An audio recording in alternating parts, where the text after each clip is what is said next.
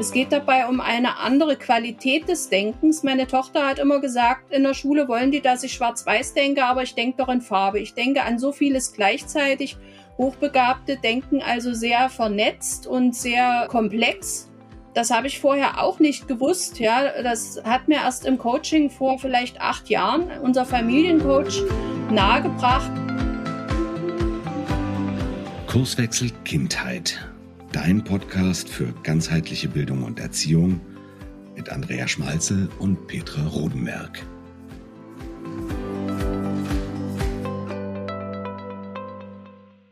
Hallo, ihr Lieben, herzlich willkommen zu einer neuen Folge von Kurswechsel Kindheit. Heute mal wieder eine Premiere ohne Andrea. Die liegt leider immer noch mit Corona bedingt etwas flach, aber dafür habe ich einen ganz tollen Gast mitgebracht. Die liebe Karin Kahl, die ja auch ganzheitlicher Kinder- und Jugendcoach ist und ein Herzensthema hat und das Herzensthema ist Hochbegabung, wo sie ja sowohl familiär auch als auch persönlich ja Erfahrungen hat und natürlich auch aus ihrer Arbeit als Coach heraus und Karin hat gesagt, sie ist heute hier und beantwortet meine Fragen für euch zu diesem Thema. Ja, ganz vielen Dank, liebe Petra, dass du mich eingeladen hast. Ich vermisse auch die Andrea sehr, aber ich denke mal, wir schaffen das beide auch alleine. Wir haben uns ja zusammen schon eingehend mit dem Thema Hochbegabung beschäftigt. Ich beschäftige mich selber schon ganz lange damit, eigentlich lebenslänglich, wenn du so willst. Ich beantworte also die Fragen, doch vorrangig aus meiner eigenen Betroffenheit, aus meiner eigenen Erfahrung heraus. Ich habe auch schon einiges an wissenschaftlicher Literatur gelesen zum Thema, aber ich gleiche das immer mit dem ab, was ich selber erlebt habe und ich habe mittlerweile auch schon über 200 Familien beraten, wo hochbegabte Kinder teilweise noch weitere Besonderheiten hatten. Auf die habe ich mich spezialisiert wo einfach Passungsprobleme vor allen Dingen in Schule und Kindergarten da waren, wo einfach Eltern meinen Rat gesucht haben. Und das mache ich jetzt dank eurer grandiosen Ausbildung auch seit einem Jahr beruflich. Ja, wunderbar, Karin, toll. Wir schreiben natürlich auch in die Show Notes, wie man dich erreichen kann und verlinken dich. Deine Praxis heißt Menschensbildung und das findet ihr in den Show Notes natürlich. So, dann würde ich jetzt gerne mit der ersten Frage starten. Was ist denn eigentlich genau Hochbegabung, liebe Karin? Ja, wenn wir uns das Wort Hochbegabung mal anschauen, da steckt da einmal das Wort Gabe drin, also etwas Besonderes, was man mitbekommen hat von Geburt an, ein Potenzial, dass man halt irgendwas gut kann bei guten Bedingungen, ja, und dass man davon einfach hochbegabt mehr hat. Aber das ist nur ein Teil der Wahrheit, denn letztendlich, wir haben alle, wir Menschen haben alle irgend, auf irgendeinem Gebiet eine Begabung, eine hohe Begabung, wir sind hochbegabt. Aber bei Hochbegabung fassen wir den Begriff etwas enger. Da geht es darum, dass die Betreffenden eine besonders hohe Intelligenz haben. Und Intelligenz verstehen wir hier als Fähigkeit, Probleme durch Überlegen zu lösen, durch Denkprozesse und weniger durch den Rückgriff auf Vorwissen. Es geht dabei um eine andere Qualität des Denkens. Meine Tochter hat immer gesagt, in der Schule wollen die, dass ich schwarz-weiß denke, aber ich denke doch in Farbe. Ich denke an so vieles gleichzeitig Hochbegabte denken also sehr vernetzt und sehr komplex.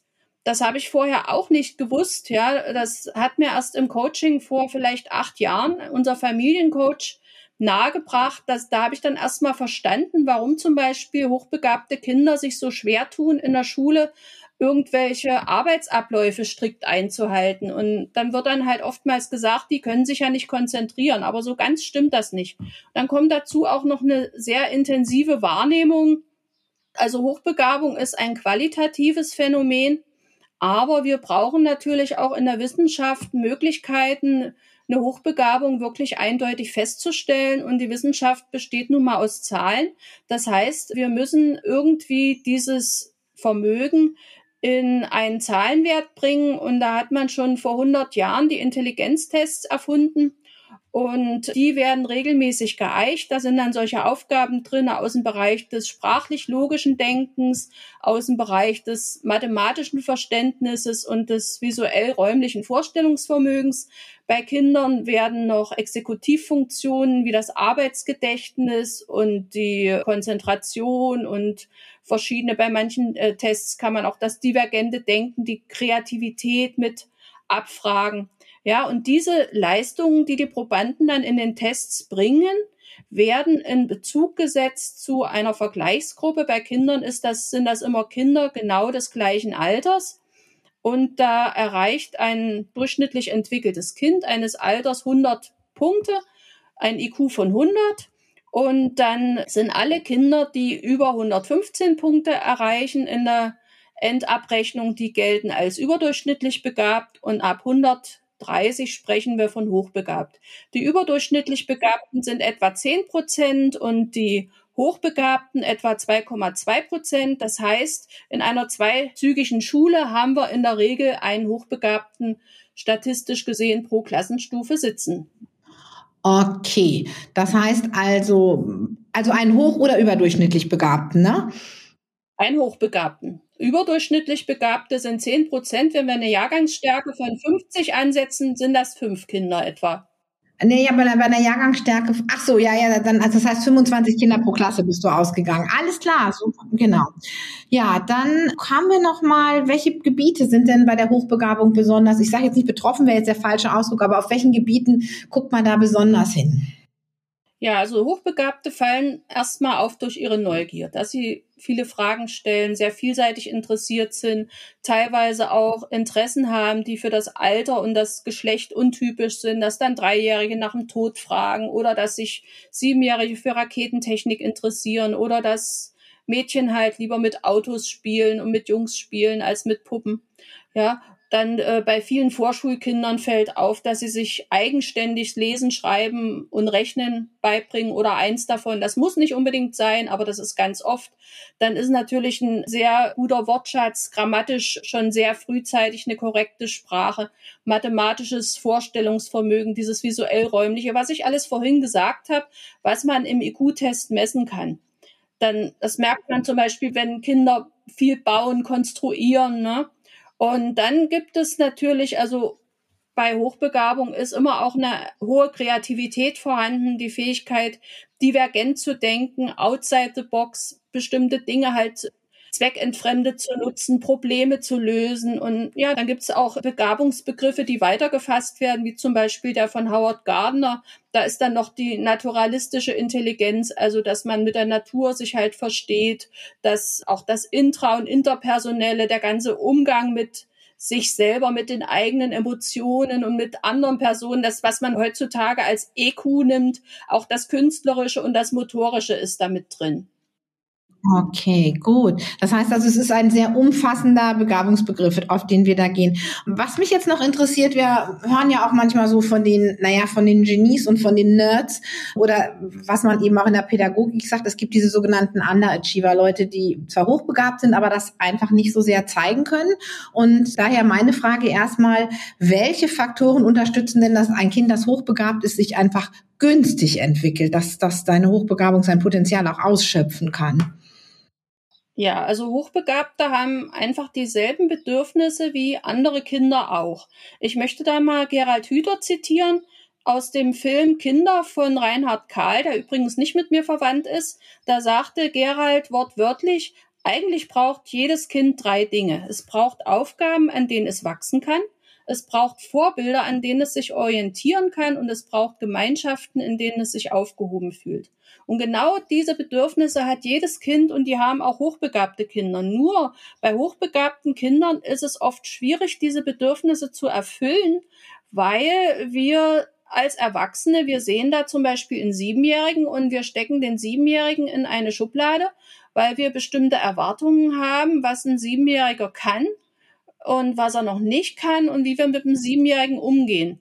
Aber wir wissen, wenn wir den jungen Menschen sehen und nicht wissen, dass der hochbegabt ist und nicht wissen, wie Hochbegabte ticken, dann wissen wir nicht, dass Hochbegabte sehr asynchron entwickelt sind, dass sie also kognitiv, also geistig einen sehr hohen Entwicklungsvorsprung haben, aber auf anderen Gebieten auch auf der späten Seite sein können. Ne? Und dann kollidiert halt manches und dann haben die Hochbegabten nicht die richtigen Bedingungen. Ne? Die Hochbegabung ist ja nur eine Facette der Persönlichkeit. Da sind auch noch andere Persönlichkeitseigenschaften, die da mit eine Rolle spielen, ja, die einfach auch vorgegeben sind. Wir können da die Kinder nicht manipulieren, aber wir können sie gut unterstützen. Das sind einmal halt dein Einfluss auf die Potenzialentfaltung, hat einmal natürlich die Hochbegabung selbst, also die intellektuellen Fähigkeiten, dann die Kreativität, die der junge Mensch einbringt und auch die Motivation. Ja, und die Motivation kann sehr unterschiedlich sein. Wir erwarten immer in der Schule, dass junge Menschen durch Leistung sich motivieren lassen, dass jeder gute Noten haben will, insbesondere Hochbegabte, da denkt man, die könnten ja die besten Noten haben und die wollen bestimmt alle die besten sein. Aber oftmals sind sie auch durch andere Dinge motiviert, eher durch Beziehungen oder durch die Freiheit, durch äh, Handlungsspielraum, den sie haben oder durch bestimmte Dinge, die sie beeinflussen können, was bewirken, ja, mit dem, was sie tun. Das ist einfach auch ganz wichtig. Und dann äh, lebt natürlich kein Hochbegabter allein. Das ist immer eine Triade aus Familie, aus Schule und aus den Freunden, aus dem, aus der Freizeitgestaltung. Ja, alles sind Rädchen, die damit eine Rolle spielen, ob sich eine Begabung zeigen kann oder nicht. Das heißt also, wenn ein Kind auch optimale Bedingungen vorfindet, Eltern, die ich will jetzt gar nicht besonders, ich mag ja den Förderbegriff immer nicht so gerne, nicht erst besonders fördern, sondern einfach ihm auf Augenhöhe begegnen, dass vielleicht für einen siebenjährigen Hochbegabten was anderes ist als für einen siebenjährigen Normalbegabten. Vielleicht sagen wir es einfach mal so, aber das Wort Augenhöhe ist mir an dieser Stelle lieber als fördern. Oder ihm auch Aufgaben oder Spiele oder sonstige Dinge zutrauen, die er dann eben vielleicht schon kann, die ein anderes Kind vielleicht noch nicht könnte. Das ist also der Entwicklung zuträglich, da auch das Vertrauen zu haben, dass ein Kind Dinge, die es gerne machen möchte, es auch mal probieren zu lassen, sag ich mal, dass das vielleicht auch so ein Stückchen wichtig ist. Das heißt, wenn ein Kind das die Idee hat, wie du schon mal sagtest, sich für Raketentechnik zu interessieren, nicht zu sagen, da bist du aber noch zu klein für, sondern auf diese Fragen einfach auch mal einzugehen, die da kommen. Ist das so ein bisschen auf den Punkt gebracht? Ganz genau. Da können wir auch ganz viel als Eltern machen gerade in der Grundschule ist oftmals für solche Dinge da überhaupt kein Raum und die, die Kinder bekommen dann auch oftmals negatives Feedback oder werden, werden halt aufs Abstellgleis geschoben, müssen halt warten, ja. Und es ist ganz wichtig, dass wir als Eltern sowas zu Hause auffangen, dass wir da nicht zu Eislaufeltern mutieren und da einfach riesen Erwartungen haben und sagen, oh, jetzt hat mein Kind den Test gemacht und hat da IQ 138, jetzt muss das zum Chinesischkurs oder so rennen, sondern einfach mehr zuhören dem Kind, wirklich auf Augenhöhe gehen, zuhören, was möchtest du gerne machen, auch mal ausprobieren lassen, wenn sich dann irgendwas rausstellt, dass es doch nicht das ist, dann das nächste. Das ist ja eigentlich das, was die Kindheit leisten soll, dass die jungen Menschen erkennen, was ist mein Ding, was kann ich gut und was möchte ich machen, was kann ich der Welt geben. Und das sind einfach die Dinge, die man auch in der Ausbildung lernt zum ganzheitlichen Kinder- und Jugendcoach. Das kann man wirklich eins zu eins alles anwenden. Deswegen habe ich ja auch die Ausbildung bei euch gemacht, so wie du sagst, die Augenhöhe, dass man Kindern was zutraut und dass man einfach das alles positiv sieht und dass man die Kinder nicht auf die Hochbegabung reduziert, sondern dass man sie in der Gesamtpersönlichkeit sieht. Wir haben ja das Thema Underachiever, habe ich vorhin schon mal angesprochen. Underachiever sind eben Kinder, die trotz einer hohen Begabung, vielleicht einer auch Hochbegabung, nicht die Leistung erbringen, die sie aufgrund ihres IQs vielleicht erbringen könnten im Schulsystem. Und da sind wir wieder bei so einem Stückchen Thema, wo ich jetzt einfach gerne noch drauf eingehen würde. Wir haben ja dieses System Schule und in dem System Schule haben wir nun mal eine gewisse Normierung auf Noten. Wir haben eine gewisse Erwartung an Leistung und wir haben auch eine gewisse Erwartung an, an Verhalten.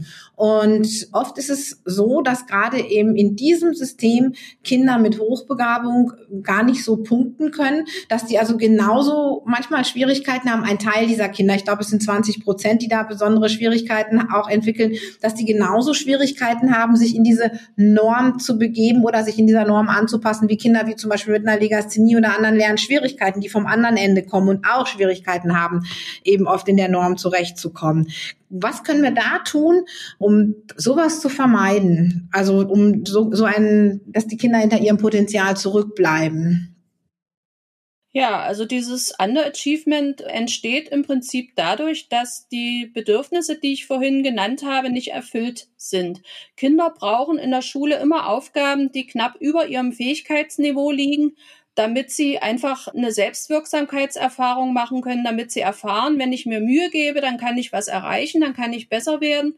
Und das ist oftmals nicht gegeben. Lehrkräfte bemühen sich immer mehr zu differenzieren, aber viele können sich gar nicht vorstellen, an, auf welchem Stand das hochbegabte Kind eigentlich ist, ja, weil die Unterrichtsmethodik, die heute noch vorherrscht, das oftmals gar nicht hergibt. Und es ist nicht damit getan. Also meine Tochter, die Lehrer in der ersten und zweiten Klasse, die haben sich die Lehrkräfte sehr viel Mühe gegeben, haben meiner Tochter ganz viel da extra Material gegeben auch nicht das Material zusätzlich gegeben, sondern stattdessen. Und das, das war wirklich ein ganz toller Einsatz.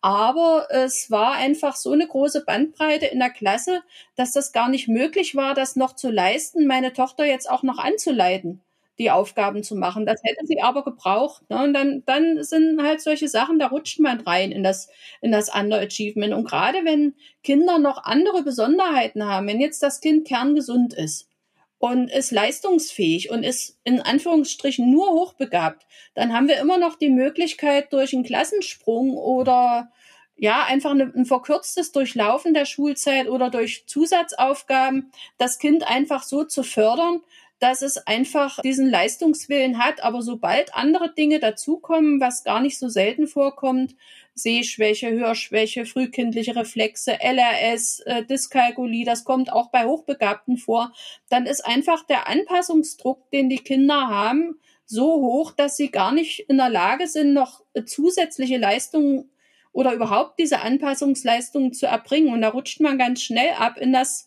in das Underachievement. Also das ist das eine, diese Selbstwirksamkeitserfahrung durch passende Aufgaben. Und dann fühlen sich oftmals diese Kinder auch nicht gesehen, weil man einfach ihnen spiegelt, du passt hier nicht rein. Du bist ein Störenfried, ja, weil die Kinder halt besonders, also die Aufgaben nicht so lösen, wie es vorgesehen ist, weil sie einfach eine andere Denkweise haben.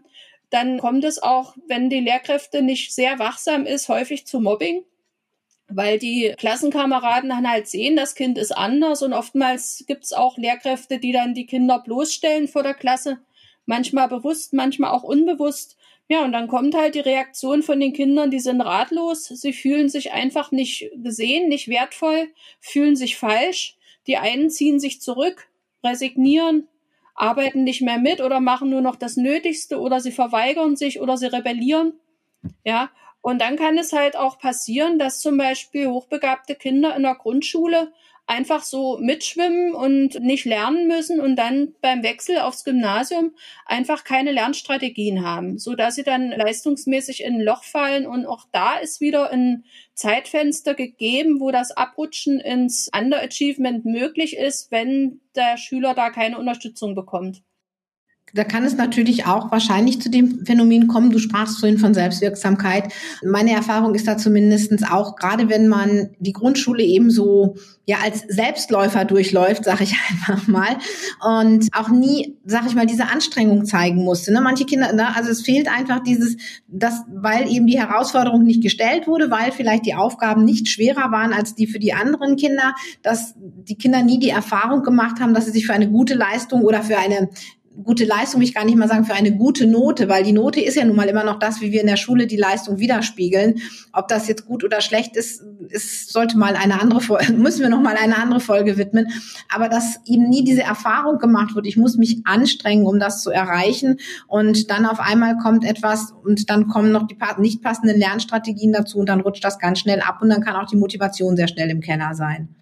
Ganz genau. Und auch das Selbstbild ist im Keller und die, ja, das ganze Mindset da bist du ja Spezialistin dafür. Dann können wir als Coaches genau unsere Techniken anwenden, unsere Interventionen, die wir bei dir ja gelernt haben, und ja, also das, das kann man eigentlich nur empfehlen dann in, in solchen Fällen, dass man dann als Eltern auch mal sowas wie einen ganzheitlichen Kinder- und Jugendcoach drauf schauen lässt oder einen Begabungsexperten als Berater. Das ist in wenigen Stunden ist so ein Problem gelöst, wenn sich der junge Mensch einfach mal gesehen fühlt und einfach mal gespiegelt bekommt, dass er so wie er ist in Ordnung ist und dass die Problematik, die er im Moment hat, nicht sein Verschulden ist, dass er aber sehr wohl in der Lage ist, wieder in den Fahrersitz zurückzukommen und das in den Griff zu kriegen.